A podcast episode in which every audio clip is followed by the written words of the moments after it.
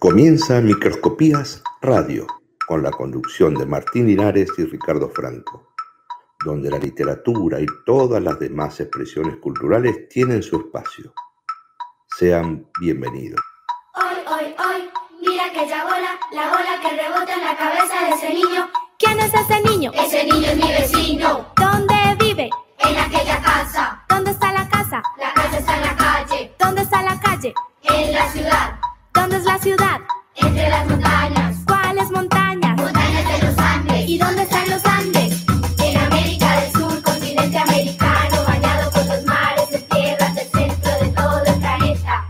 ¿Y cómo es un planeta? Un planeta es una bola que rebota en el cielo. Hoy, hoy, hoy, mira aquella bola, la bola que rebota en la cabeza de ese niño. ¿Quién es ese niño? Ese niño es mi vecino. ¿Dónde vive? En aquella casa. ¿Dónde está la casa? La casa está en la calle. ¿Dónde está la calle? En la ciudad. ¿Dónde es la ciudad? Entre las montañas. ¿Cuáles montañas? Montañas de los Andes. ¿Y dónde están los Andes? En América del Sur, continente americano, bañado por los mares, en tierras del centro de todo el planeta. ¿Y cómo es un planeta? Un planeta es una bola que rebota en el cielo. Hoy, hoy, hoy, mira aquella bola, la bola que rebota en la cabeza de ese niño.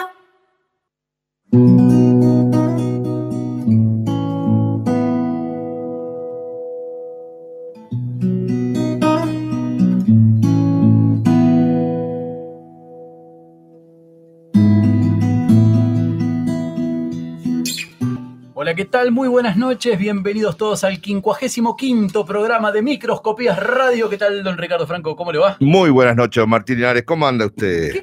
Qué ruidito, ¿no? Ese número, qué cosa rara. Me lo repite. 55º, qué lindo, qué haga. Claro. Programa número 55, señor, sí, acá señor. Estamos de pie todavía. Exacto, el agradecimiento eterno para todos los que lo hacen rebotar por todas partes, y la verdad que cada vez hay un poquito más de respuesta, así que 55 me dijo los gallegos. Mire usted, sí. Mire usted, en el horóscopo, claro. Horóscopo escandinavo, claro, pero claro que sí. Está muy bien. Bueno, una semanita movilizante, ¿no? Venimos con... Totalmente. Venimos con mucha adrenalina. Sí, total. Estamos parados arriba de los pedales, ¿no? Exactamente. Y ahí ya agarramos la bajadita de que... Exacto, bueno, sí, pero señor, es el pero estamos momento, ahí, estamos dicen.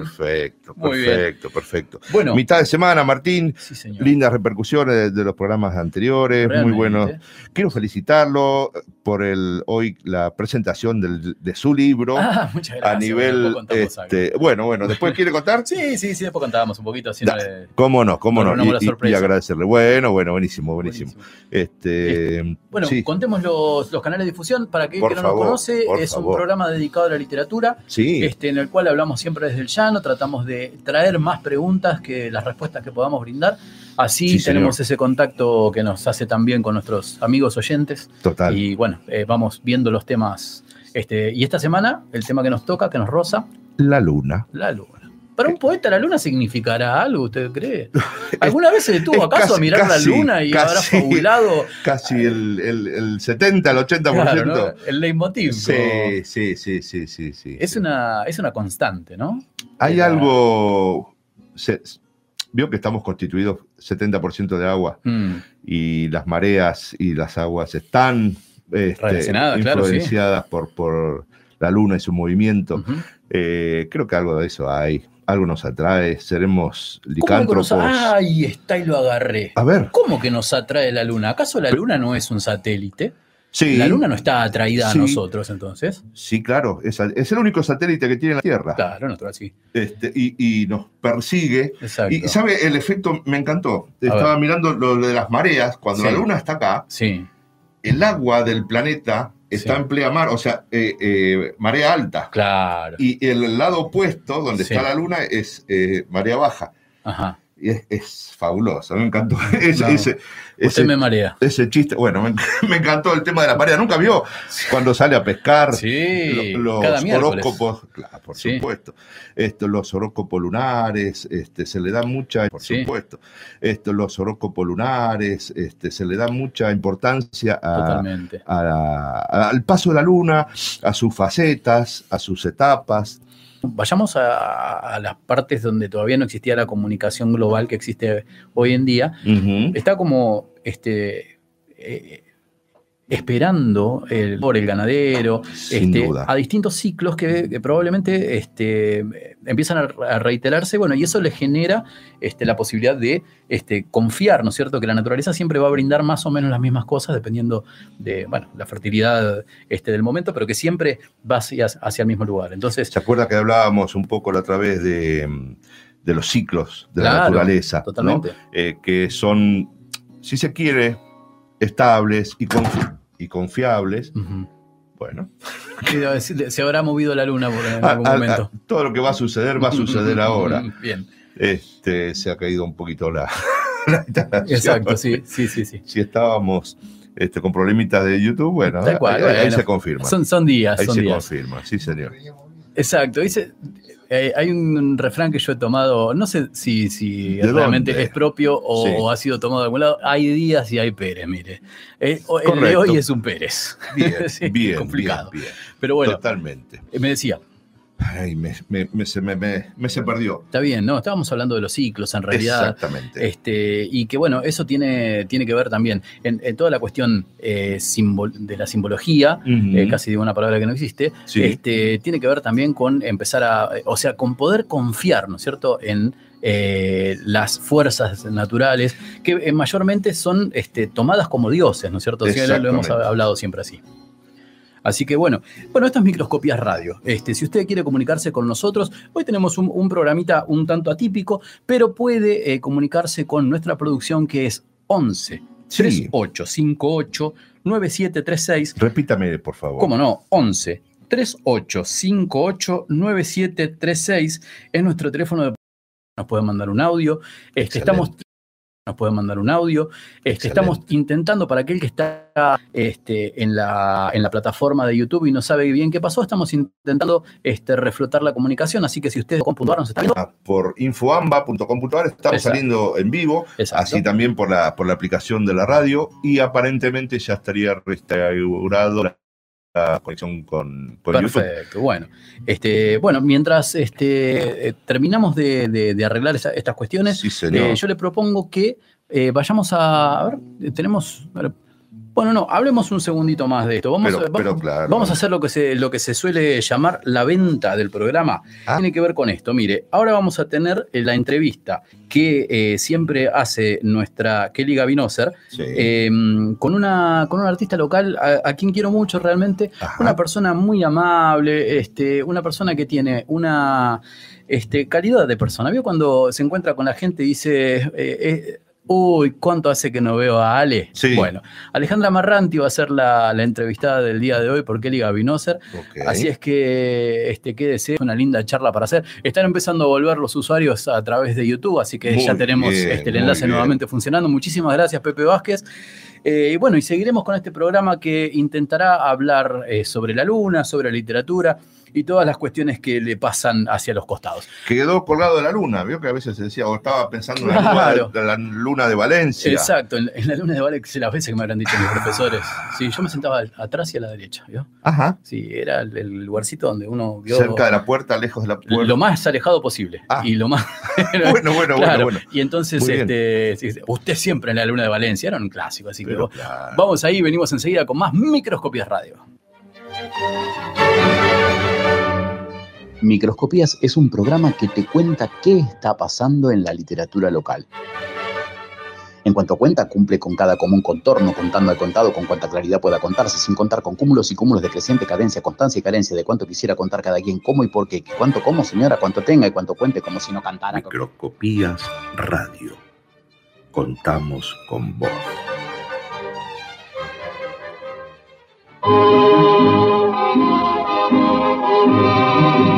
Y a partir de ahora es Kelly Gavinoser quien nos invita a recorrer parte de su laberinto literario.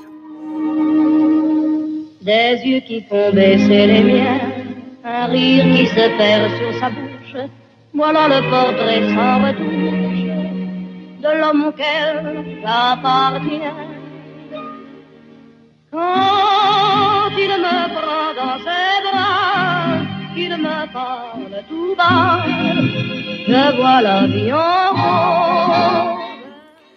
La Vía Rose decía algo así, mejor pronunciado, decía algo Rion de París, Edith Piaf. Y esto nos da el pie como para empezar a charlar con Kelly Gavinoser y su entrevistada de la noche, que es Alejandra Marranti, que en unos momentitos la vamos a tener a las 2, digamos, por teléfono. Y lo que me gustaría decir es muchísimas gracias, ¿sí?, a la gente, porque tuvimos este inconveniente con el enlace de YouTube. Inmediatamente don Pepe Vázquez lo pudo solucionar.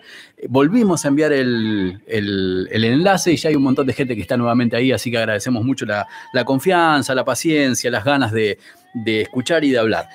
Como les contaba, la entrevista va a ser hoy con Alejandra Marranti, que es una escritora de Villa Bosch, de acá muy cerquita, y nos va a contar acerca de, bueno, de su poesía y demás, y con la pluma afilada que tiene Kelly Gavinoser para preguntar, porque usted sabe bien que Kelly va a las preguntas incómodas, le gusta tratar de que el entrevistado tenga que pensar. Así que bueno, mientras esperamos eso, le cuento. En el día de hoy, tuve el gran placer realmente, y voy a estar eternamente agradecido por estas palabras de confianza hacia Liliana Bianco, que además de ser una amiga de la casa, es una persona totalmente inquieta y siempre está organizando nuevas cosas. Y tiene un contacto muy cercano con la Feria del Libro de Perú, que se está desarrollando en forma online ya hace, supongo, unas 2 semanas más o menos, por los flyers que nos han llegado.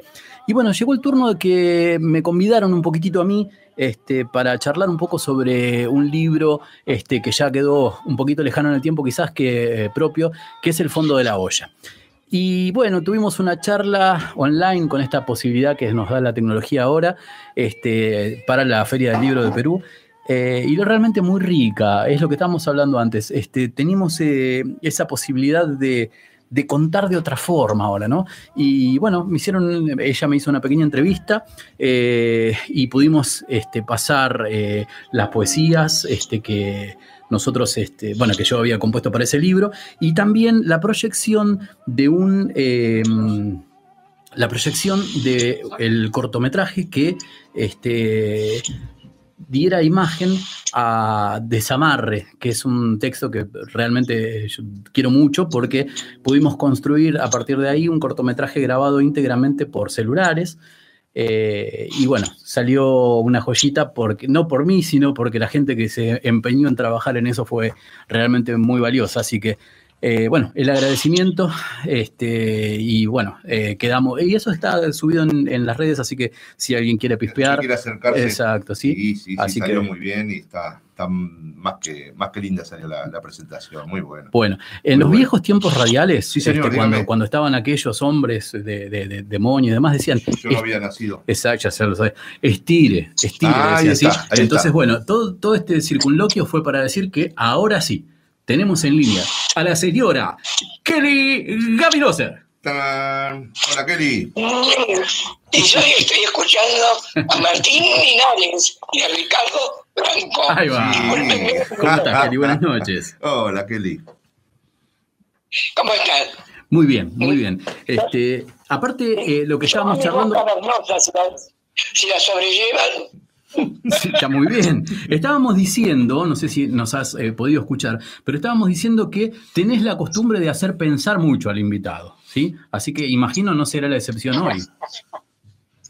Y lo que pasa es que como yo no pienso, me gusta hacer pensar a los demás. Bueno, ¿a quién tenemos hoy? Vamos a darle, claro. Presentemos. Simplemente ese es un detalle. Ajá. Bueno, Martín, te quiero felicitar porque he disfrutado, ya qué bueno disfrutar por segunda vez de algo de tu libro, se intensifica. Bueno. Y además, ese video realmente no puedo decir precioso porque es re fuerte, pero la belleza del dolor. Ay, ay, ay. Bueno, muchas gracias, muchas gracias. Es un gusto venir a vos. Bueno, presentemos a la entrevistada, Kelly. ¿A quién tenemos esta noche? Hoy Alejandra Marranti, una queridísima, muy querida persona para mí, en todos los órdenes, además de valorada. Bien. ¿Estás por ahí, Alejandra? Hola, ¿verdad? Alejandra. Hola, ¿cómo les va? Oh. Sí que estoy aquí. Quiero hacer extensivo a Martín su participación hoy. Pero vio que lo dije en el momento. Vuelvo justo a decir, sí, vuelvo a decir, repito un poco lo que dijo Kelly, porque ese video fuertísimo, la belleza de lo fuerte. Bueno, muchas gracias. Después contamos dónde lo pueden ver, así, exacto. Así si hay interesados pueden hacerlo. Bueno, cuéntenos, ¿en qué andamos? Hoy, Alejandra, ahora te preguntan en qué andás vos, porque hace rato que te extraño tu palabra. Yo quiero escuchar oralmente tu palabra escrita, además de esta que estoy escuchando ahora. Bueno.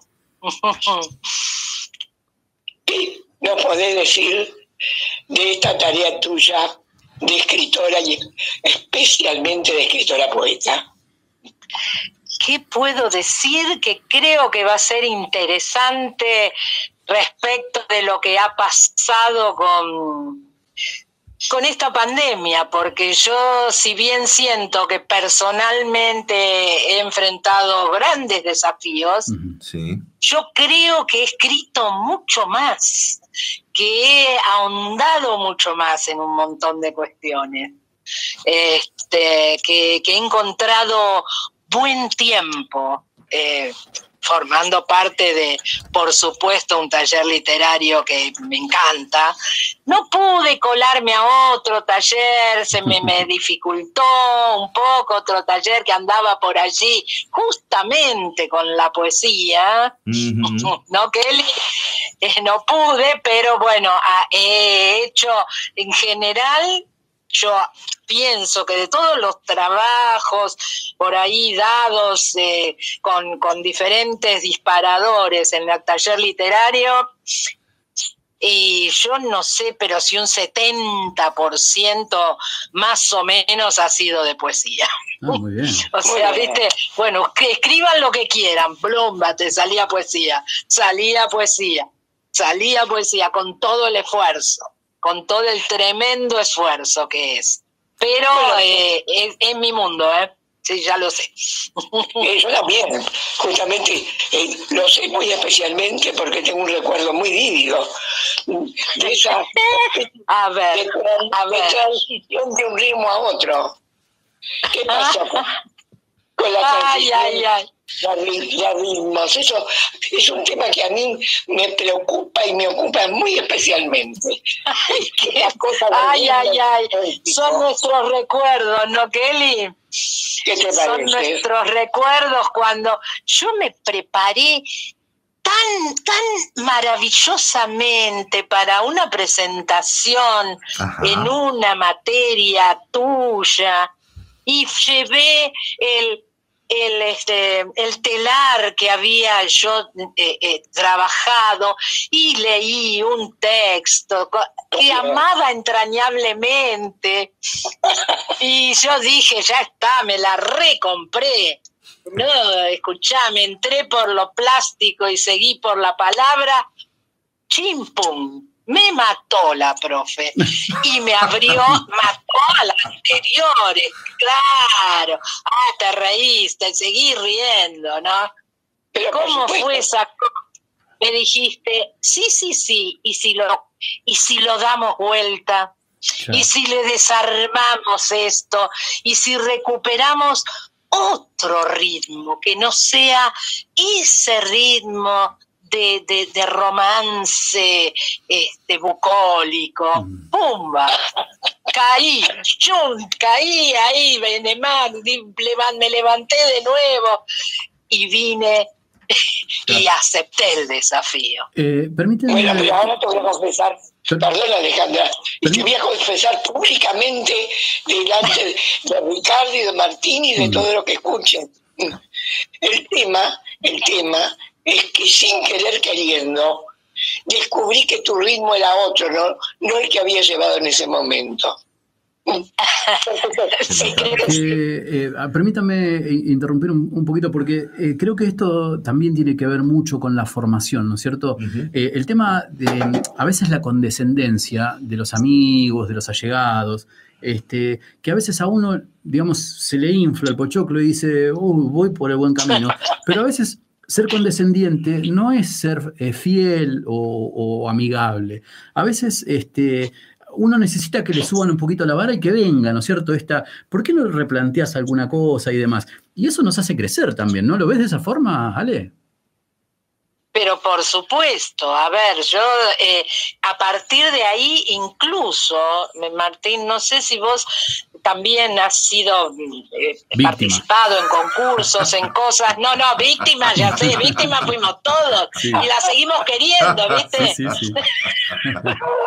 Ya es patológico lo nuestro, ¿qué decís? Es una relación sadomasoquista, sí, no hay caso. Ay, bueno.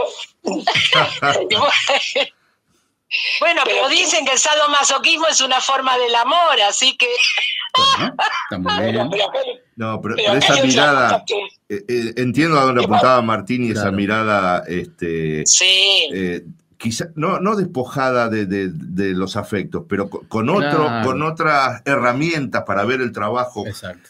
Como obra, y que le salta a la vista desde leguas a dónde hay que ajustarse. Sí. O qué es lo que, absolutamente. Sí, total. Eso es muy, muy bienvenido por todos, ¿no es cierto? Uh-huh. Mira, voy a agregar esto que para mí es fundamental.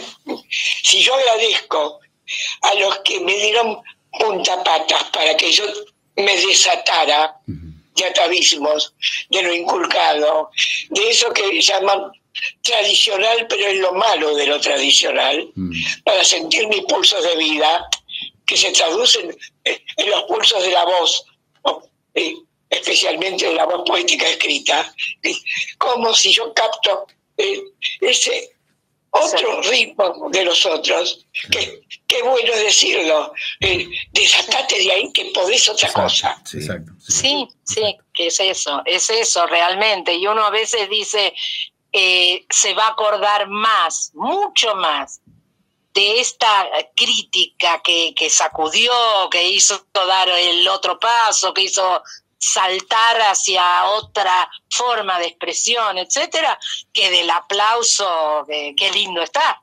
Seguramente uno se va a acordar más de eso. Permítanme una cosita, si les parece. Hay mucha gente a la cual estamos dejando afuera porque no conoce todavía la poesía de Alejandra. ¿Les parece si antes de continuar la charla escuchamos un poquito? Una degustación, ¿le parece bien? Así vamos viendo de qué se trata. ¿Sí, le parece? Vamos entonces con el track número 7, Alejandra Marranti, Cae la última hora. Cae la última hora. El reloj suena y un perro que emana luz añil vuela hasta la punta del pino que la luna azula tomando su vino añejo del salón aterciopelado que rompió el tejido prematuro de la araña primigenia. Suena el reloj otra vez y mana la luz azul en tu ventana. Perros aúllan cansados, zarpan sus garras naranjas los grises de la parra. Escarban la huerta por los huesos guardados y sacan sus blancos lamentos a la noche empenachada de bruma que rescata en rescoldos somnolientos los cuatro rumbos de las aves nocturnas. Se raja el negro oscuro en mil espejos blancos. Estrellas caídas en la poza saltan con los sapos su ronda de aquelarre. Y el reloj marca la hora. Suena. Da sus últimos acordes el rasguido cansino de una guitarra. Y la última hora cae.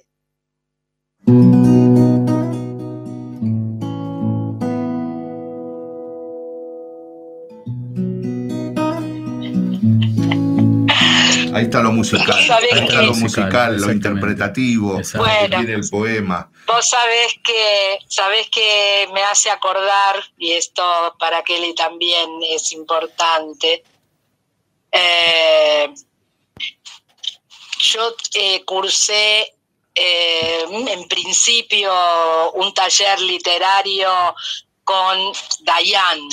Ya, viste, Kelly, no. Ese fue el primer taller, lo daba en la fundación del Banco Cooperativo de Caser.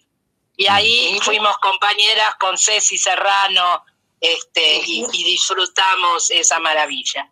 Sí. Pero me decía algo tan gracioso, viene a esto de qué buen decir. Me decía, a mí la poesía, cuando no es mi fuerte exactamente, a ver, y bromeaba y me decía, lo que pasa es que yo no puedo decirte nada porque la decís tan bien.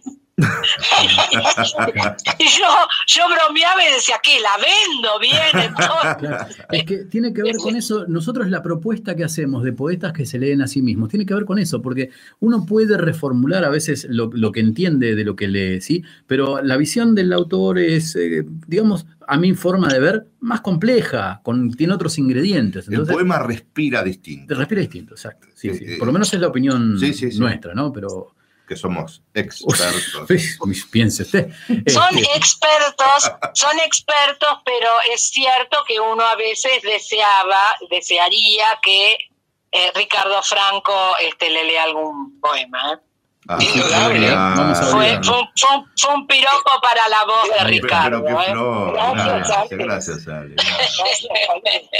Bueno, listo, Ricardo. Sí, me sumo. Sí, bueno, cómo no, acá estamos. Muy bien. Bueno, Kelly, diga. Sí. Proponga. Bueno, a ver, que me tocó esta poesía, realmente, que no es precisamente interpretación nacional. Ajá. Sino esa mirada de la poeta y de lo que está dentro de la poeta hacia una afuera que tiene que ver con el dentro. Bien. Incluso, qué interesante, ya saben que soy amiga de la técnica, pero no la técnica por la técnica misma, sino la técnica que revela, que colabora al hecho de sacar de adentro lo que está.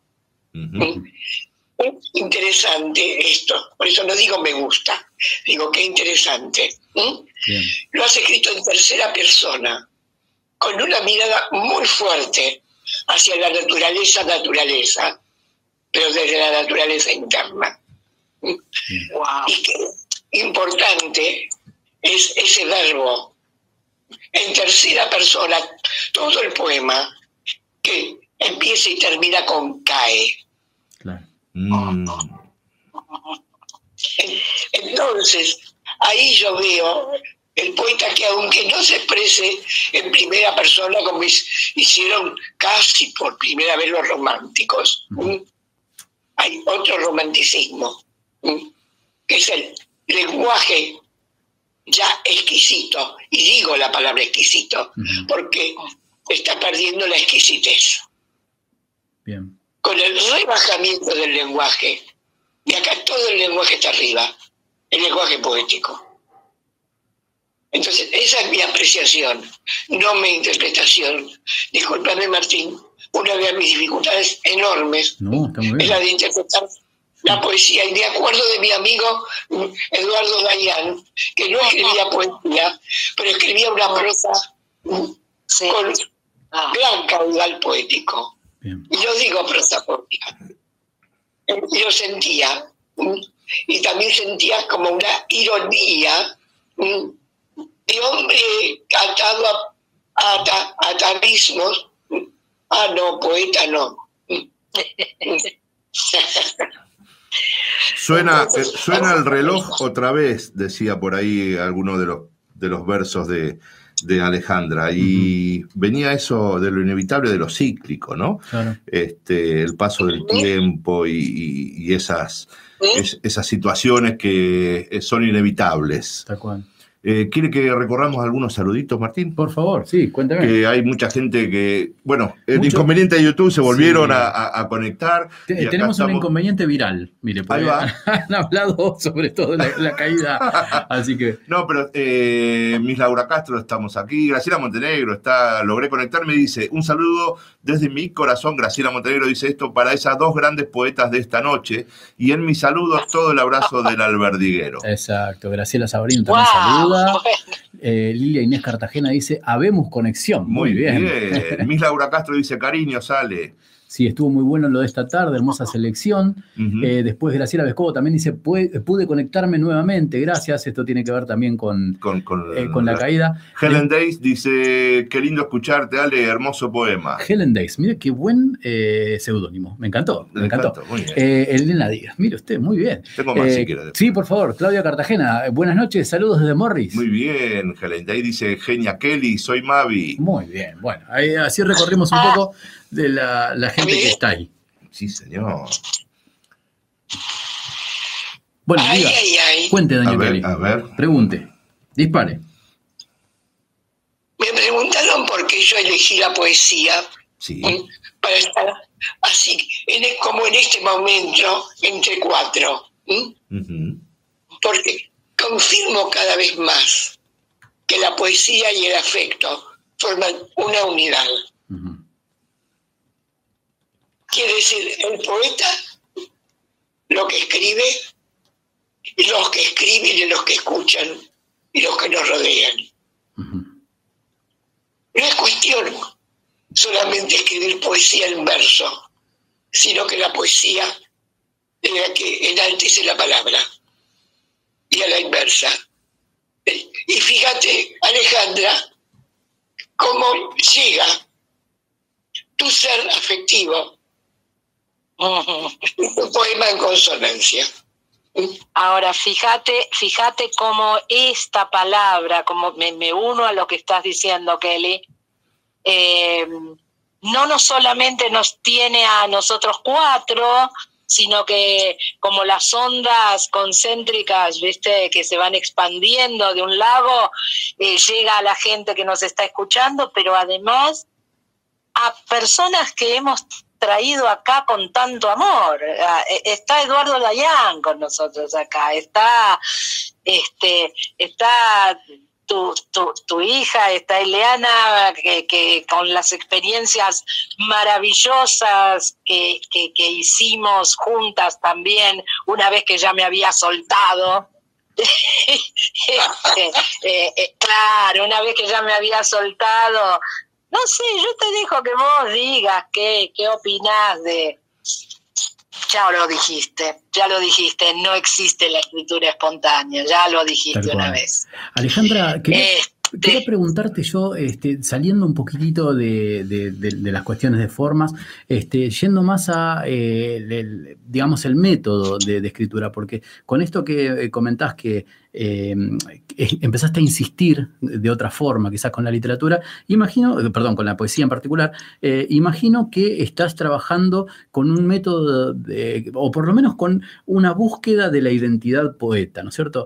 Y en ese sentido, la pregunta va por este lado. ¿Es el yo poético el que siempre tiene que llevar la acción? ¿Vos ves que el poeta puede correrse, el yo poético puede correrse y dejar que pase el resto, digamos, su entorno? ¿Cómo ves esa construcción de la poesía?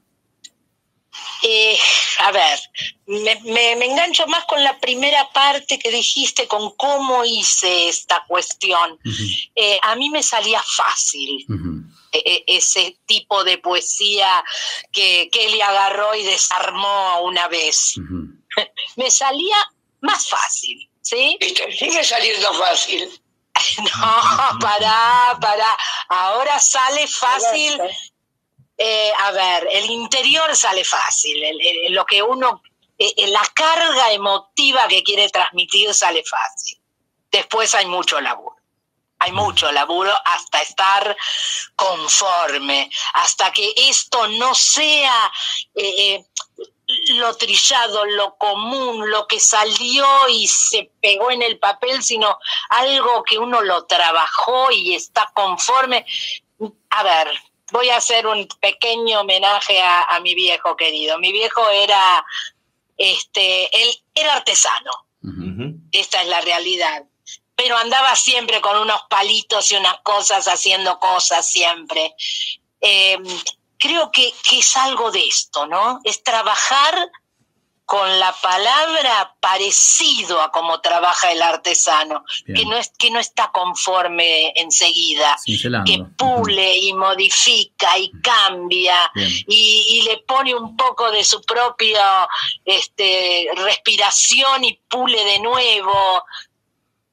Eso, ese laburo, después uno queda agotado, termina a las 5 de la mañana y después no puede despertarse, pero eso es maravilloso. Ale, eso es maravilloso. Ale, pensaba, ¿cuáles son tus palitos, tus cosas de artesana que vas ahí construyendo los mundos en letras? Si sos de tomar, digamos, hoja y papel y ponerte a escribir, ¿te obligás? ¿Tenés algún método, como sea, a la noche, un ratito, en hojas digregadas por ahí, vas después reconstruyendo una idea? ¿Cómo sos? ¿Un poco de todo? A veces sí, a veces es esta cuestión que uno dice, y necesito volcarlo al papel para no ahogarme, para no... Y en otras oportunidades... La presencia en el taller literario, en ese hermoso alberguero que me acaba de mandar ese hermoso saludo para mí, para Kelly, en palabras de Graciela. Pero lo coordina una gran poeta. Claro, pero además creo que esto es lo interesante. Yo era bastante desordenada, yo tenía que atraparme por ahí en la vida una cosa y había que escribirla. Y esta asistencia empezó a hacer esta otra cosa, ¿no? Bueno, acá hay un disparador. Perfecto. ¿Cómo le respondemos a ese disparador? A veces he dejado pasar cuando sentía que no podía, pero pocas, En general ese desafío se tiene que transformar en la posibilidad de que yo pueda expresar lo interno, como decía hace un rato Kelly, ¿no? Bien, esa cosa. Bien. Ahora, hay una cosa que siempre me la planteé, y es el momento en que, si te das la respuesta, que no la ves. Siempre he disfrutado de lo que haces con tus manos, que es artesanal, artístico. Para mí lo artesanal y lo artístico forman una unidad. Así que no hay diferencias medulares. He visto una relación entre aquellas cosas preciosas que haces como objetos y que incluso los ha hecho para nosotros. Y he visto en esos objetos poesía. ¿Podés transmitir un poco de esto? Qué lindo que se haya visto así, porque fíjate vos que yo nombraba a mi viejo, pero claro, yo también. Cuando he tejido en telar, cuando he hecho cosas para que las disfrutemos juntos, y ahí empieza a aparecer mi gran cuestión de grupo, ¿no? Cuando era para una presentación de un libro, que era una antología, que era tan querida y que yo me sentía tan bien, sí, hacía lo mismo por ahí que hago con la palabra, con el objeto, con la preparación de las máscaras griegas, Tenés razón, Kelly. Mira, esto de nuevo me seguís desnudando el interior para bien. Bueno. Y justamente me refiero especialmente, estaba esperando que vos lo dijeras, las máscaras griegas. ¿Qué pasó con ese mundo simbólico que después proyectaste en esas máscaras? Algunos de los que están escuchando las conocen, las vieron. otros no, no saben de qué se trata. Pero muy bien que puntualizaste. Van a tener que buscar los que no saben qué es eso de máscaras griegas. Claro, ya está. La máscara. Qué cosa, ¿eh? La máscara. La máscara que te ayuda a ser y no ser, pero te saca todo el interior y sale por la bocina. Hablando de las máscaras, sale por la bocina. Qué maravilla. Qué maravilla. Me da la sensación que más que desnudar te ha desanudado, ¿puede ser? La otra visión. ¡Wow! ¡Qué lindo! Sí, qué sí, lindo, no, además que... las palabras. que... bueno, también. Bueno, probablemente tiene que ver con eso también, ¿no? Con empezar a encontrar caminos, a empezar a liberarse de escollos. A veces también la vida nos es difícil, tenemos momentos en los cuales uno está sobrecargado, sobreexigido y demás. Entonces probablemente este tipo de vehículos sea lo que nos lleva a reconocernos, una palabra que usamos siempre, sí. Y quizás esto de desanudar tiene que ver con eso, ¿no? De poder soltar quizás alguna cuestión que nos tenía sujetos a algo y bueno, que son cuestiones que también tienen que ver con la capacidad de avanzar, ¿no es cierto? Y hablaba un poquito de eso de Alejandra de la manada, ¿no? Cuando ella incluía a los otros. Exacto. No era algo personal, la escritura o las máscaras o su desempeño. Exacto. Era siempre en función de otros. Exacto. Y es notable eso. Bien. ¿Quiere comentar a Penita? Sí. A ver. Graciela Montenegro dice: disfruté de la sonoridad y las metáforas tan bien engarzadas de tu poema. Una captación para degustar de ese momento mágico entre el crepúsculo y la noche. Wow, qué palabra, por favor. Y Lorena Linares, mira, tiene mi mismo apellido, mire. Pero qué casualidad. Saludos desde Martín Coronado, Lorena, muchas gracias. Gracias. Bueno, ¿le parece? Hacemos una última consulta a Kelly y porque ya se nos viene... Pero quiero escuchar algo más. Sí, después de eso hacemos un pequeño deguste más, ¿sí? Okay. Y nos queda la pregunta también de dónde podemos encontrar el material de Alejandra, pero lo hacemos después. A ver, Kelly. Sí, algo que parece que lo traigo de los pelos. Uh-huh.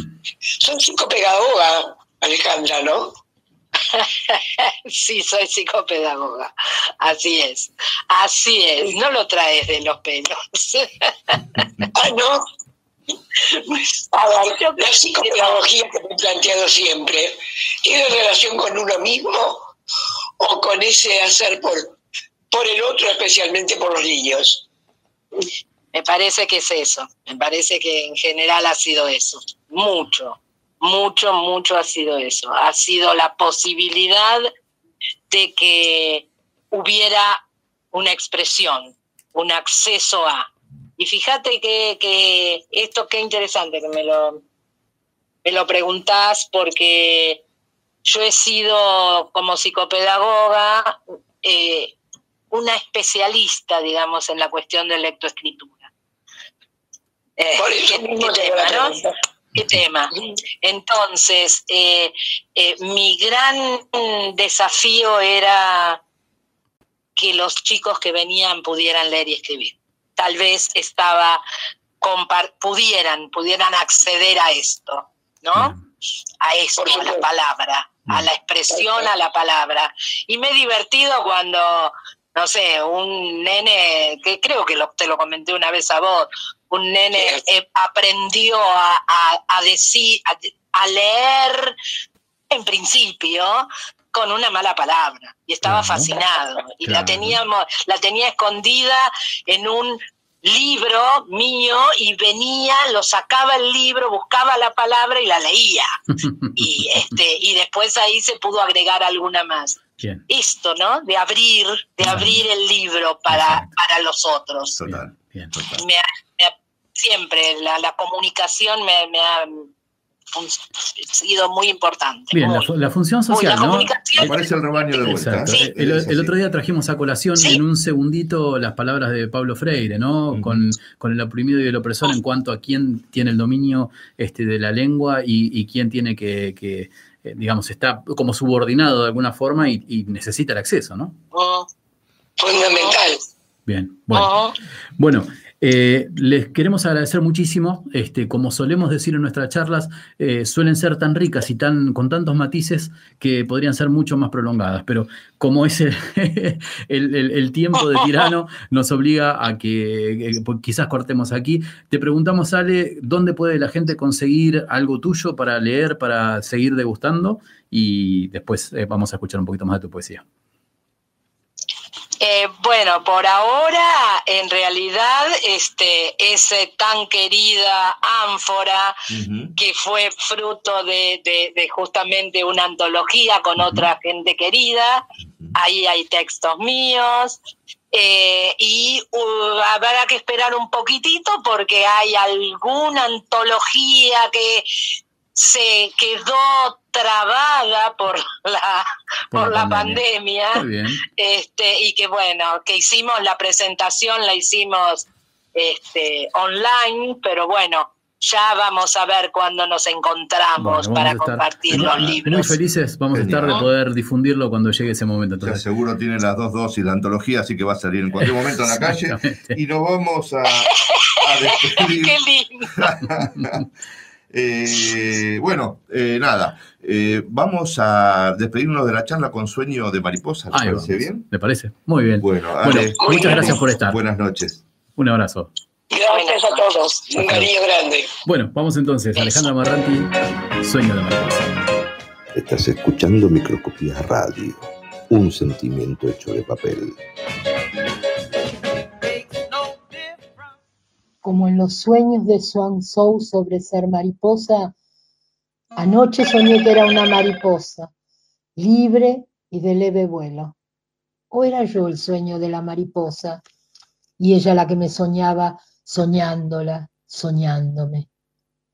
Silencio. Hoy la soñaré crisálida. Quiera la suerte que ella me sueñe niña de nuevo. ¿Quién soñará a la niña que sueña que es crisálida? Calma, soy una con el camino, una en la fila de soñadores soñados. Que nadie despierte, que todos duerman soñando al otro para que sea, en ese minúsculo instante suspendido en el tiempo que no existe. Vuele, nave, ame, fluya, sea. Mujer que soñó ser pájaro, que se soñó libélula.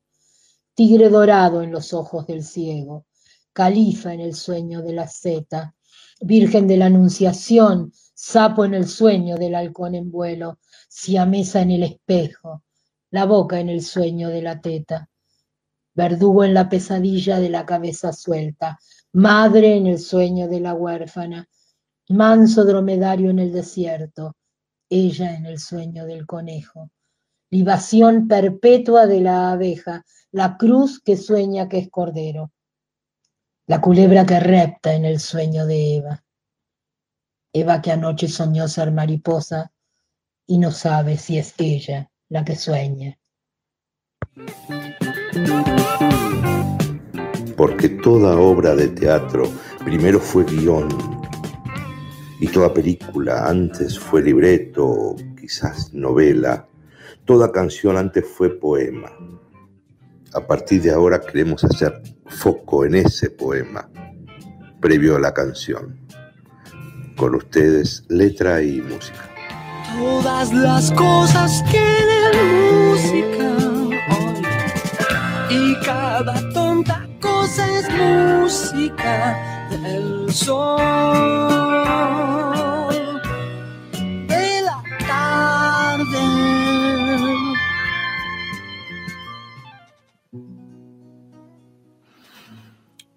Vir Ribeiro toca el bajo, Joao Barone toca la batería, y la guitarra y la voz es Heber Piana.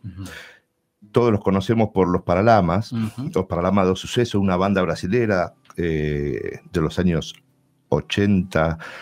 Se consolidó realmente en el 82 y en el 83 ya sacó su primer álbum, Cinema Mudo. Sigue vigente hasta hoy, perdón. No sé, es tan cotidiano que probablemente no lo digamos, pero Paralamas dos Sucesos serían las antenas del éxito. En realidad son los guardabarros del éxito. Guardabarros. Ah, mire usted, la traducción vendría a ser los guardabarros del éxito. Pero está muy bien. Fue colocado en broma. O sea, estaban buscando el peor título posible, lo colocaron, pegó y no lo pudieron sacar más. No lo quedó para las más. Hacia el 2001, Herbert Viana tiene un accidente muy grave con un ultraliviano donde fallece su mujer Lucy. La banda queda completamente anonadada, no sabían para dónde arrancar, porque peligraba realmente su vida. Pero 15 operaciones de cerebro, lo recompusieron bastante, y él quedó lamentablemente en silla de ruedas, no se puede volver a poner de pie, pero la banda siguió tocando y él siguió al frente. Desde el 2002 siguen generando conciertos y siguen tocando hasta la actualidad. En el 2005 sacaron, en el 2002, a un año del accidente, sacaron Longo Camino, que era un proyecto que ya estaba en marcha, y lo lograron sacar al público. Y en el 2005 sacaron Oshi, que sería Hoy, un álbum completamente con canciones nuevas después del accidente que tuvo Herbert Viana. Bien. Lo que hoy traemos es del álbum Nueve Lunas, que fue lanzado allá por 1996. Bien. Se llama La Bella Luna, la canción que vamos a recorrer. Bien. Y esto es para este grandote que se convirtió aquel chico que uno acunaba entre juegos y sueños cantándole esta canción, donde este maestro de la vida me enseñó qué era lo importante y qué es lo superfluo. Y quiere que le diga una cosa, porque ahora ya empezamos como a dar vergüencita a los papás. Pero entre nosotros todavía se la sigo cantando. Y a veces logro que se duerma. Vamos con el poema La Bella Luna. Por más que yo piense, yo sienta, yo hable, siempre queda algo por decir. Por más que el mundo dé vueltas en torno al sol, ver la luna me hace enloquecer. Luna del cosmos, en el cielo estampada, permita que yo pueda adormecer. Quién sabe, de nuevo, en esta madrugada ella resuelve aparecer.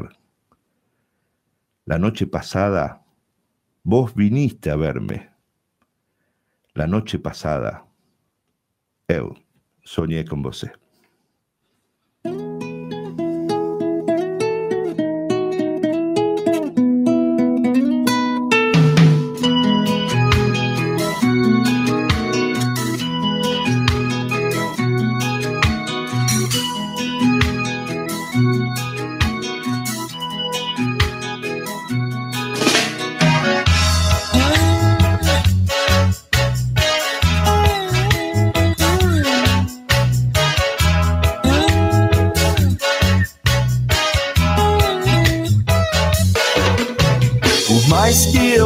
Que eu sinta, que eu fale, tem sempre alguma coisa por dizer.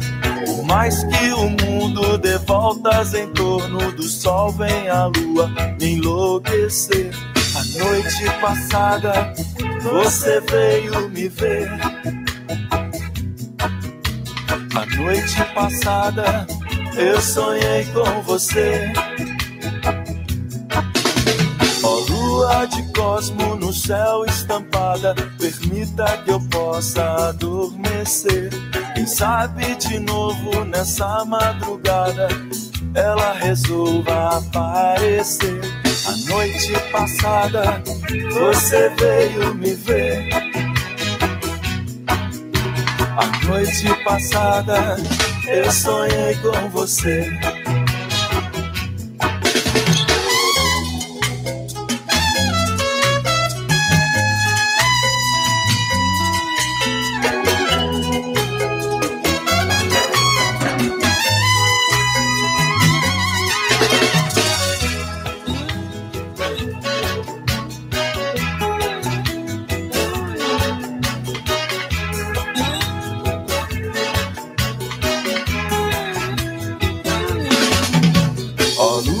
de Cosmo no céu estampada, permita que eu possa adormecer.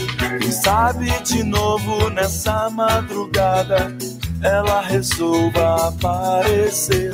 A noite passada você veio me ver.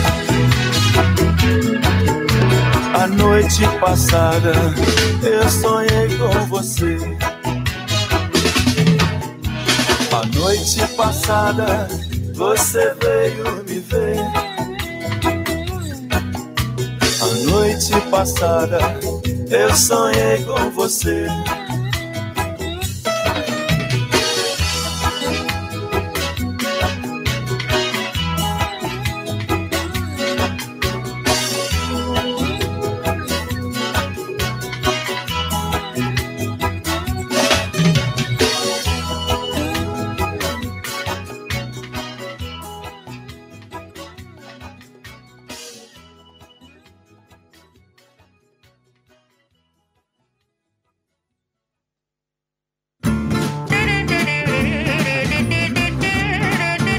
Microscopías Radio.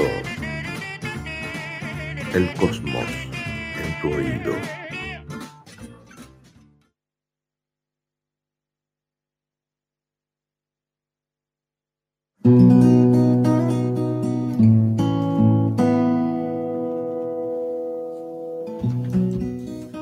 Aquí está, sí señor, con este Microscopias Radio que se vuela cada vez más y ya nos tiene ahí al borde en el ring. Estamos peleándole al tiempo. Exacto, agradecerle mucho a Marisol Schmidt, que manda un mensaje a nuestro teléfono de producción y dice: buenas noches, soy Marisol Schmidt y les quería mandar saludos a Kelly y Alejandra. Me encantó la idea de ver poesía más allá de los versos, fue un placer escucharlas esta noche. Saludos para todos los integrantes de la radio. Genial. Después varios mensajes más, mencionamos a Estela Maris, a Liliana Spaltro, una gran escritora de San Martín también, Gustavo Horacio, que es un gran periodista de la zona, que está realmente una voz imprescindible, es un tipo que aparte dice poesía y organiza recitales de poesía, genial. Pero qué bueno. Agradeciendo que llega, nos llegan saludos desde General Alvear Mendoza, diciendo que están difundiendo, gracias Valeria Gómez, están difundiendo en grupos de literatura el programa.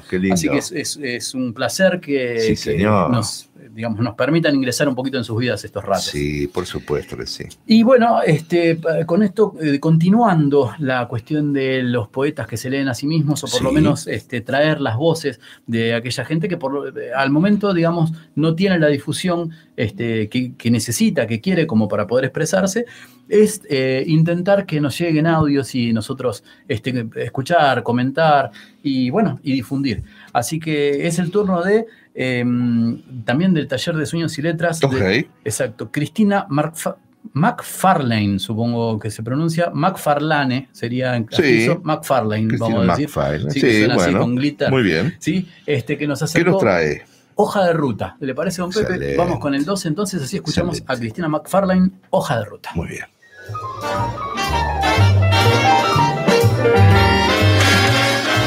Microscopías Radio. Contamos con vos.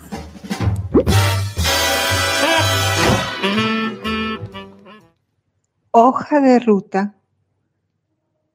Baviera altiva, albergas en tu cómoda frialdad retoños de mi familia errante, altas montañas, parques bellísimos, floreadas ventanas, lagos helados, ríos transparentes, pueblecitos sembrados de torres puntiagudas. Regreso a mi Hurlingham caótica, de veredas rebeldes, árboles frondosos, concierto de pájaros, andariegos habitantes tomados de la mano. Voy allí y regreso aquí, encuentro y despedida. Manos que se agitan, hola y adiós. Cielos azules o grises, contemplan indiferentes mi doloroso desgarro. Estás escuchando Microscopías Radio. It's winter fall. Microscopías Radio. Red skies are gleaming. Microscopías Radio. Seagulls are flying over. Microscopías Radio. Swans are floating by. El cosmos en tu oído. Am I dreaming? Am I dreaming?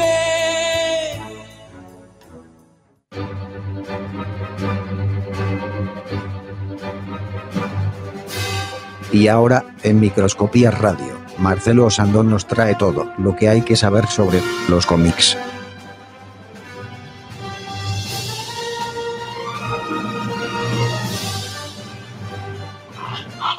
Yo le cuento, nosotros lo tenemos en capilla, nuestro locutor. Está entonces, muy bien, claro, muy bien. Cada tanto tenemos que recordarle quiénes somos los patrones. Entonces traemos a nuestro amigo Enrique desde España y, bueno, nos dice a quién presenta en este caso. ¿Sí? ¿Y a quién te presenta? ¿Y a quién este ha presentado? ¿Cómo le va, don Marcelo Sandón? ¿Cómo está usted? ¿Qué tal? Buenas noches, ¿cómo andan? ¿Todo bien? Muy bien. Bien, vos, Marcelo, ¿qué tal? ¿Cómo va? Bueno, eso, bien, por suerte todo tranquilo. Muy bien. Mejor así. La viene la preguntonta de cada vez. Sí. ¿Tiene algo que ver la luna con los cómics? Claro, me preguntan a todos los miércoles a la... Exactamente. Sí. Y lo que pasa es que es un tema un poco complejo ahora esta vez, ¿viste? Porque no hay mucho, la verdad, no hay mucha variedad en ese sentido, no hay mucha dinámica, ¿viste? Claro. No hay un personaje que haya marcado así. El único que se me ocurre ahora, que se me viene a la mente, es el Caballero Luna de Marvel. Ajá.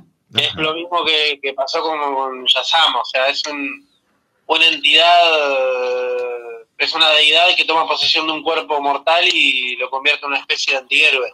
Uh-huh. El Caballero Luna, que era un ex empleado militar, un ex que digamos que era funcional al gobierno del momento. Claro. Yo pensé... un trabajo que lo mandan a hacer, sí. Sí. No, seguí, que ahora te hago una consultita más, sí. No, que era básicamente eso, que lo habían traicionado en un trabajo del tipo Val Simmons, viste, de Spawn, o sea, en un trabajo que tiene que hacer lo traicionan y... moribundo, la deidad esta se le presenta y le pregunta si a cambio de su vida le está dispuesto a convertirse en una especie de acólito, uh-huh, de esta deidad que se llama Kosur, y él dice que sí, y bueno, a partir de ahí empieza el trajinar del caballero.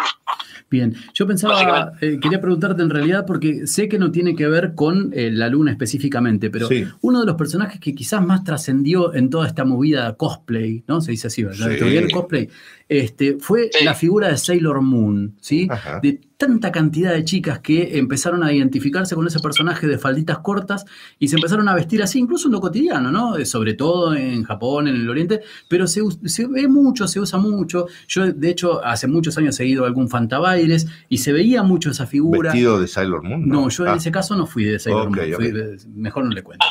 Pero, digo, quizás esa inclusión de ese personaje también es como que se hizo muy importante, ¿no? En toda esta figura de los cosplay. Sí, acá en Latinoamérica llegó tarde igual Sailor Moon. Sí.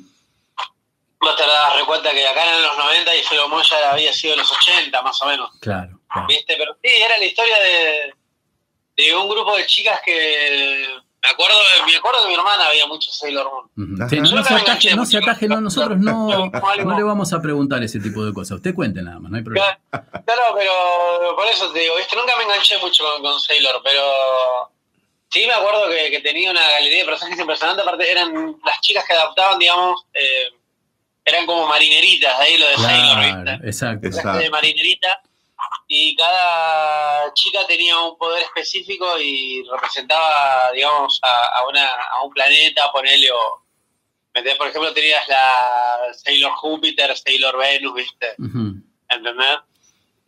Y todo también con un gatito negro que era el que las ayudaba, digamos, un gatito negro que tenía una media luna en la frente, ajá, y que era la que las ayudaba, digamos, en sus aventuras. También eso estaba muy piola. Me vienen dos imágenes, sí, perdón. Sí, fue mucho de eso. Después tenés diferentes encarnaciones de la Sailor, ¿viste? Porque la más conocida es Sailor Moon, después tenés, ¿viste?, la Sailor J, o sea, tenés un montón de cosas. Claro, de Sailor Moon, un montón de grupos, ¿no? Claro. Sí. Es lo mismo que pasó con Gundam, por ejemplo, con el Mobile Suit Gundam. Con el Mobile Suit Gundam empezó haciendo un anime sobre la lucha entre la Federación Terrestre y la Federación del Espacio, y después el Mobile Suit Gundam, a través de 35 años que ya tiene el anime, o sea, fue mutando en un montón de cosas, ¿viste? Se fue creando todo un multiverso que es inabarcable, o sea. Total. Me venían dos imágenes, Marcelo. Una muy icónica de la Batman de Burton, cuando casi se detiene, generando el logo, el avión delante de la luna. No sé si recuerdan ese que asciende, claro, el avión y queda un instante delante de la luna. Y otra, el Doctor Manhattan, puede ser de los Watchmen, que se iba a la luna o iba a Marte a construir un reloj. Se iba a la luna, A la luna. Se iba el Doctor Manhattan, claro. El Doctor Manhattan era como el ser más poderoso de los Watchmen. Claro. Sí, lo que pasa es que esa historia también la DC a los Watchmen la reba hasta arriba ahora, porque había sacado el Doomsday Clock, digamos, el reloj del juicio final, y intentaron seguir por el camino que había trazado Alan Moore, pero nada que ver, o sea, no se acerca. Claro. Porque son cosas que yo estoy medio en contra de eso, ¿viste? Son cosas que no puedes tocar, o sea, las cosas que fueron hechas. Una vez a un músico le preguntaron por un disco de su carrera que había sacado hace 15 años atrás, le preguntaron si ahora a la distancia modificaría algo, y él dijo que no, porque ese disco representaba un momento en el tiempo. Claro. ¿Viste? Sí, como tipo, no modificaría nada porque fue lo que había que hacerse en ese momento. Exacto. Bueno, con esto me pasa lo mismo a mí, ¿viste? Con los cómics me pasa lo mismo, tipo, fue ese cómic en ese momento, listo, revolucionó todo, ya no esperes una revolución 20 años después. Claro. ¿Entendés? Pero, sí, era que se había ido a la luna el Doctor Manhattan. Después también acordate que cuando no sé si ustedes habían visto en algún momento Robotech. Sí. Bueno, Robotech, viste que en realidad eran 3 series pegadas. Después nos enteramos con el tiempo acá en Latinoamérica, después de los 90, eran 3 series en realidad totalmente diferentes, que ninguna tenía correlación entre sí. Lo que hicieron los yankees, compraron las 3 series y la juntaron, ¿viste? Compraron la primera, claro, y armaron una sola historia, que era la primera, que la de los invasores de la protocultura, digamos, los maestros de la protocultura. Viste que ahí también la Tierra tenía una base lunar, los Centraed invadían la Tierra y a partir de ello armaban el conflicto. Después pasabas a Southern Cross, o la Cruz del Sur, que también supuestamente era la hija del capitán Max Sterling, Dana Sterling, que seguía combatiendo a los alienígenas invasores, pero ahora ya no eran los Centraed, ahora habían mutado, no me acuerdo el nombre ahora, ¿viste? De la segunda oleada. Y después tenías la tercera oleada, que ya era la Tierra totalmente devastada y controlada por los Symbiotes, que eran la tercera oleada de invasión. Y ahí sí, el almirante Rick Hunter, que sería el personaje del primer Robotech, de la primera serie, supuestamente iba a aparecer con la SDF-3, ¿viste? Y desde la Luna iniciar un ataque a gran escala a la Tierra para expulsar a los Symbiotes, que ahí también tenía mucha preponderancia la Luna, porque Scott Bernard, su escuadrón había sido destruido, y él aterriza en la Tierra después de un ingreso brusco, violento a la Tierra. Él empieza a formar como un grupo de resistencia, ¿viste? Y va por... Esa era muy, muy onda Brigada A, ¿viste? Porque iba de pueblo en pueblo sublevando a la gente y resolviendo problemas, ¿viste? Pero estaba bueno al final. Recordemos un poquitito de qué iba Robotech. Yo me acuerdo que tenía una estética muy, muy linda y rupturista para ese momento, ¿no? Sí, Robotech fue junto con, o sea, sí, Massinger fue como el inicio de... Sí, Massinger, total. De los robots gigantes, ¿viste? Sí. De los mechas, digamos. Exacto. Que como que los conoce, Robotech fue como la evolución natural, digamos. Robotech eran los alienígenas que eran gigantes, que tenían como 15 metros de altura, invadían la Tierra y la Tierra no había quedado otra que defenderse, y había creado la tecnología Robotech o los Varitech o Valkyria. Ajá. En la serie en castellano se los conoce como Valkyrias, ¿viste? Uh-huh. Que las Valkyrias eran las guerreras del Valhalla, eran las custodios del Valhalla. Ah, mirá. Según la mitología nórdica. Sí. ¿Viste? Y bueno, creaban las Valkyrias para defenderse. Las Valkyrias, la particularidad que tenían es que vos lo veías como aviones normales, si apretabas un botón pasaba a la segunda posición, que era la posición guardián, donde sacaba las patitas, digamos, y las manitos, los brazos mecánicos, y la tercera posición era la del Battleoid. Viste que el Battleoid ya era el robot todo armado, viste, cobrando como una especie de forma humanoide que estaba resarpado. Y era una especie de... Y todo se movía... Sí. Perdón, era un escuadrón que protegía a la Tierra de los invasores. Claro, de las invasiones, claro, tal cual. Y Rick Hunter... era un piloto circense y se ve metido en el medio de la guerra, y su amigo Roy Fokker lo entrena, que Roy Fokker es como si hablamos de Robotech, Roy Fokker es como el mejor piloto de la historia de Robotech. Era como el tipo que se había tratado, era como el Maverick de Top Gun, ¿viste? Para darme una idea, pero con mucha más onda. Claro. ¿Viste? Era un rubio así, tenía el mejor avión de todos, que era el Bariteco, la Valkyrie Skull, que era un avión blanco pintado de amarillo, con vivos amarillos y negros, y con la calavera, por eso el escuadrón Skull, el escuadrón calavera. Claro. Era terrible ese avión. Ese es el avión que yo en algún momento me tengo que comprar para tenerlo de colección, porque es genial, ¿viste? Claro, es un ícono. Bien. ¿Me entendés? Pero bueno, ahí tenés más o menos, bien, como, digamos, viste, con referencia a la luna, y si no, bueno, el clásico y nunca bien ponderado Hombre Lobo. ¿No? El siete vecino. Exacto. Salía la luna, cuando salía la luna a veces se transformaba. Exacto. Que eso también era un mito muy piola. ¿Hubieron cómics así de monstruos? No recuerdo si hubieron o no. Debe haber habido, ¿no? ¿Te acordás que habíamos hablado en un momento de Marvel en los 70 había sacado tipo los...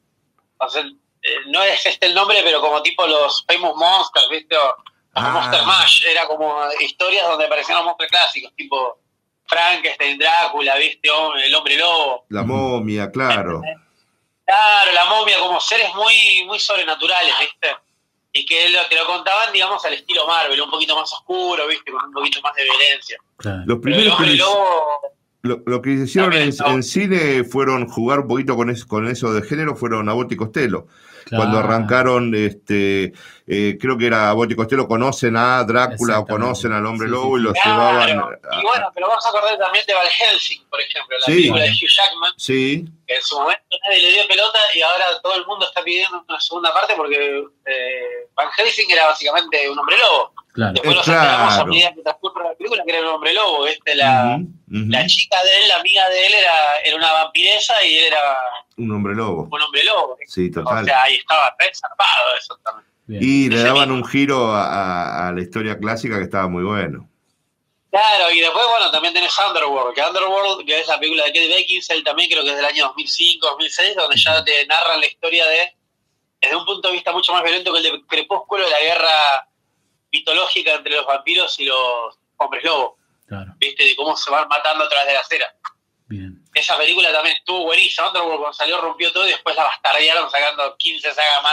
Claro. Porque nunca... Sí. Digo bastardear porque nunca lograron cerrar bien la historia. ¿Viste? Ya incluso en la tercera película ya hay como una cruza entre un hombre lobo y un vampiro y sale como un monstruo, ¿viste? Un monstruo súper deforme. O sea, ya es como algo medio, ¿viste? Que no... Claro. ¿Viste cuando los guionistas no saben cómo cerrar? Bueno, así. Sí. Empiezan a tirar tanto de la soga que ya no saben qué hacer. Exactamente, como Rápido y Furioso, ya llegaron al espacio los tipos, no se sabe dónde van a llegar. Totalmente. Déjeme hacerle... bueno, ya como medio excesivo. Sí. Déjame hacerle la pregunta que todo fanático quiere que le haga.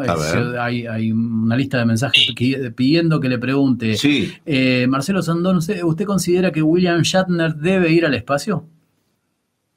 Yo voy a hacer siempre. Con 90 años, es el espacio. Muy bien. Dicen que se acercaría a la misión para llevar la insignia que portaran Star Trek, ¿sí? Ajá. Star Trek, ¿estoy correcto? ¿O es Star Wars? Sepa disculpar. No, Star Trek. Yo soy Star Wars y... Muy bien. Y llevaría esa insignia para que visite el espacio al menos, ¿sí?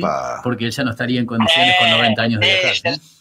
Qué sí, bárbaro. Se lo merece. Muy bien. Se lo merece. Bueno, aparte, junto con Star Wars, son las dos grandes sagas del espacio. Muy sí, bien. Sí, completamente, completamente. Y sí, con Battlestar Galáctica también, las tres grandes sagas, así que ajá, nos volaron la peluca. Así que nada, después si pueden algún día chequeen Fanboys, que es una película muy divertida que habla justamente sobre las peleas entre el fandom de Star Trek y Star Wars. ¿Cuál es? ¿Que son actores? No.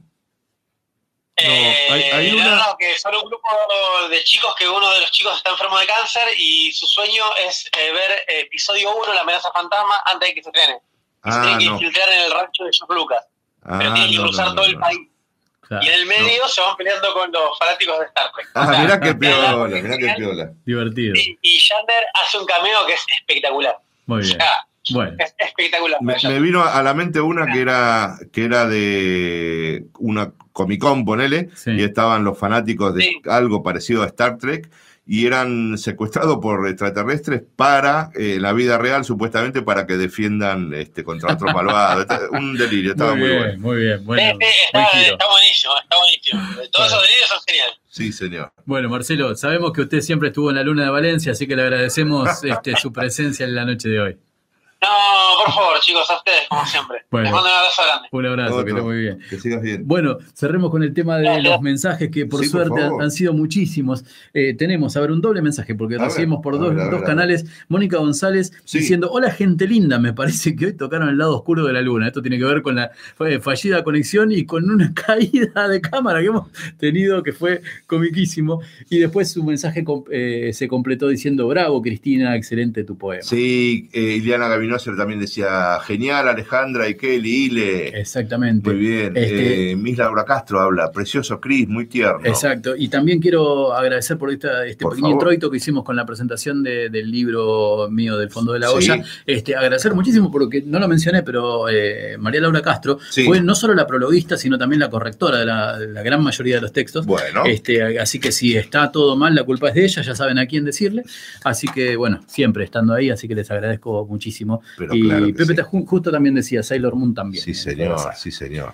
Bueno, contra viento y marea estamos. Sí, señor. Muy bien. Nos han quedado algunas cosas para hablar, pero la podemos continuar el viernes. El viernes, si la luna está despejada, vamos a seguir por acá. ¿Le parece bien? ¿Salió a ver la luna llena hoy? ¿Creciente? No. Tarea para el hogar, ¿eh? Sí, me lo trae. Vamos a ver, le traigo, pero claro, el calendario de esta semana. Bueno. Vamos a venir cosplay no. Usted proponga. Mira, después hablamos con la producción. Sin ánimo de tomarle por sorpresa. Por sorpresa, sí, y de querer robarle protagonismo en lo que significa su letra y música. Sí. Quisiera traer solamente un breve introito con una canción de George Harrison con la que nos vamos a retirar. Sí. Porque tiene que ver con que él, en su carrera con los Beatles, era bastante menospreciado por la dupla en el sentido que sus composiciones tenían que ser magnánimes, si no, no salían. Y tenía un tope de 2 canciones por álbum. Es muy difícil luchar contra Lennon y McCartney, imagínense, total, o sea, realmente, la vara es demasiado alta. Sí. Y estaba a la altura y sacó composiciones como, por ejemplo, Something, que es una de las canciones favoritas de todo el mundo y realmente bellísima. Y otra canción que, digamos, está al nivel de las mejores o más valoradas composiciones de los Beatles fue Here Comes the Sun, así, aquí llega el sol. Con ese mensaje iluminando, ¿no es cierto?, plena época del flower power y el hipismo y esa sensación de que podía cambiar todo. Pum para arriba. Exacto. Y un tiempito después, cuando el sueño se había acabado y cuando cada uno tuvo que hacer sus carreras solistas, George comprendió que así como hay un lado luminoso, también hay un lado oscuro. Entonces dijo algo similar a, mientras gira mi cabeza alrededor, aquí viene la luna. El regalo que Dios me dio, y lo veo, está moviéndose en la noche, porque es oscuro el espejo, pero refleja nuestra luz. Se ve como un pequeño hermano para el sol o una madre para las estrellas de la noche. Aquí está, aquí viene, acá llega la luna. Gracias por todo. Buenas noches.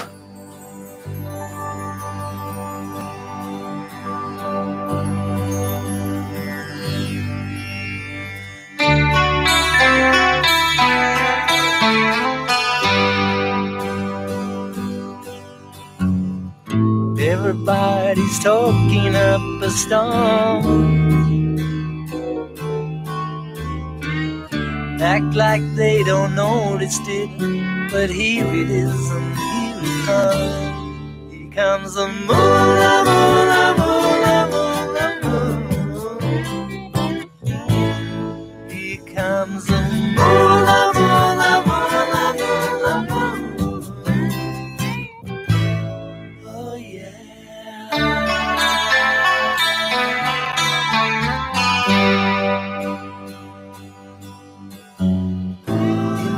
So it squeaks when it's full.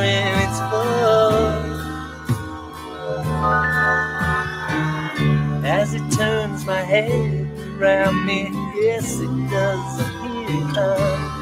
Here comes the moon, the moon, the moon, the moon.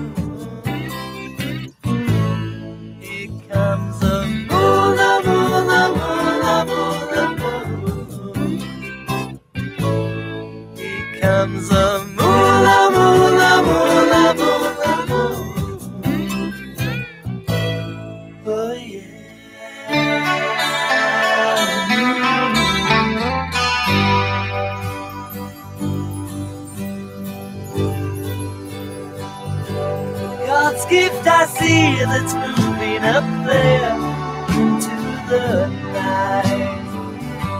Oh, dark, the mirror in the sky reflects a sunlight. Looks like a little brother to the sun. Oh, mother to the stars at night when he is and here he comes. Here comes the moon, the moon, the moon, the moon. Here comes the moon, the moon, the moon, the moon.